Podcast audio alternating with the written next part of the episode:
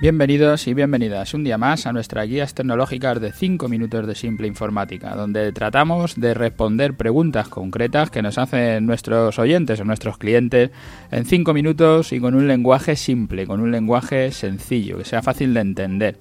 Hoy este lenguaje simple y este querer simplificar todo es complejo porque lo que tenemos es el programa 207 titulado Elegir el monitor sin complicaciones. Para elegir un monitor es, una cuestión que resolvemos todos los días. Siempre tenemos algún cliente que o bien cambia de equipo, compra nuevos aparatos para su negocio y siempre nos ocurre la misma conversación alrededor del, tema del monitor. Primero es que decidas el puesto informático que, va, que vas a comprar, qué tipo de usuario es, si es un usuario básico, es un usuario básico que llamamos de ofimática, es un usuario intermedio, con, ya con algún carácter multimedia, o si es un usuario avanzado. Os recomendamos que escuchéis los podcasts en el que hablamos de esto para que sepáis a qué nos referimos y sea el que sea el tipo de usuario para el que vas a comprar el monitor, si compras un ordenador portátil o un todo en uno, como en Apple cuando compras los iMac, pues como ya llevan las pantallas incorporadas, pues ya ha elegido por ti el, fabricante, ya llevas una, una, pantalla.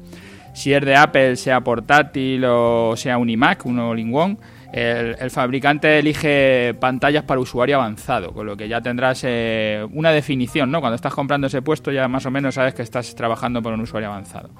Pero si compras un Mac sin pantalla o un PC sin pantalla, pues tendrás que elegir teniendo sobre todo tres criterios fundamentales. El tamaño, la calidad y el uso, ¿no? ¿Para qué vas a usar ese monitor? Con el tamaño, muchos clientes dudan si comprar uno pequeño o uno más grande. Para nosotros la decisión es muy clara y cuanto más grande, mejor. Da igual si lo vas a usar para ofimática o para edición de fotografía. Si tienes un monitor pequeño, eh, para leer en un Word o para trabajar con un Excel, tienes que estar usando los ascensores para subir y bajar, para ver un documento, ampliando, haciendo zoom. Tienes que hacer muchas maniobras de visión, de que tienes un monitor pequeño y para poder ver tienes que estar moviéndote. Si haces una suma Mm, voy a llamar muy optimista, decir que en todas esas tareas vas a perder diariamente 10 minutos, te aseguro que son más, pero bueno, vamos a ponerle 10 minutos. 10 minutos al día en un mes, 22 días de trabajo son 220 minutos, en un año 2640 minutos, lo que estamos hablando de 44 horas, o sea, 6 días de trabajo. ¿Cuánto vale tu hora o cuánto vale tu día de trabajo? Esa es la pregunta que te tienes que hacer. Si a día de hoy un monitor de 24 pulgadas está alrededor para el entorno que hablamos, el entorno básico de ofimática, lo que digo, un monitor de 24 pulgadas está en torno a 150 euros. ¿Tú crees que merece la pena ahorrarte algo de dinero? Económicamente, desde luego, no te lo va a merecer. Voy a dejar en las notas del programa, os dejo ahí unos PDFs con algunos precios de monitores y, para que veáis un poco estos precios que estoy dando, que no me, no me los invento, los estoy sacando y son reales a día de hoy. Elegido el tamaño, que seguro un monitor grande, tienes que decidir la calidad. Si es para un puesto básico de ofimática, no te compliques la vida casi cualquier monitor de los del mercado te da calidad más que suficiente. Nosotros te recomendamos, eh, por eso os dejo esas notas, algunos de los de HP para Pyme, que puedes, puedes ver en nuestra web y puedes ver en este enlace que te dejo.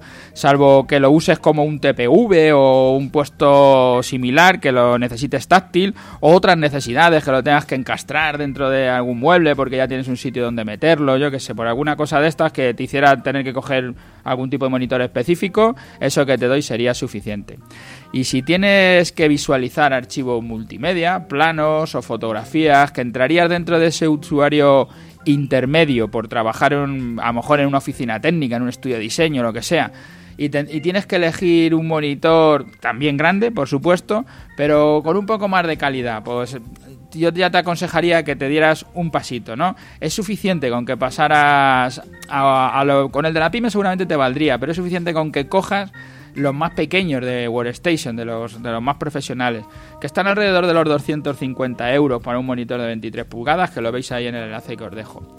Y por último, que sería si tu puesto es pues, un técnico, ¿no? Un arquitecto, un fotógrafo, un editor de vídeo, alguien que tiene que hacer radiodiagnóstico, mirar radiografías o cualquier cosa de estas donde hay que mirar con detalle, como un cliente nuestro que, tiene que mirar la, en la máquina de división de genoma, lo que cuando salen las rayitas esas, yo que sé. Son cosas que son muy puntuales y necesitarán mucha precisión, ¿vale?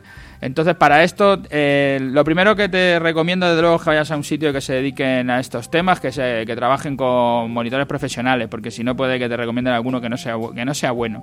Y aquí tendrás que tener en cuenta algunas características más. Ya digo que hoy era difícil de hacer esto en un todo seguido, pero bueno, tendrás que mirar, será importante la resolución, la profundidad del color, el ángulo de visión, el brillo, el contraste, la calibración, si tienen certificación de color, el tiempo de respuesta, las conexiones, hay, hay bastantes más criterios a tener en cuenta ya para esta gama de profesionales y seguramente vayas a formatos mayores de 27 pulgadas. Nosotros ahí ya recomendamos para tema técnico, arquitectura, tal, los HP, la Workstation, luego tendrás para fotografía NEC o también está BenQ, bueno, hay otras, otras marcas. Si necesitáis uno de estos, es mejor ya que nos contactéis. Ya sabéis, si queréis hablar con nosotros, simpleinformática.es, nuestro formulario de contacto. Y gracias a todos los que estáis ahí a diario, gracias a, los que nos estáis dejando esas valoraciones, esos comentarios en, en iTunes y en Ivo, porque eso nos hace crecer. Gracias y hasta mañana.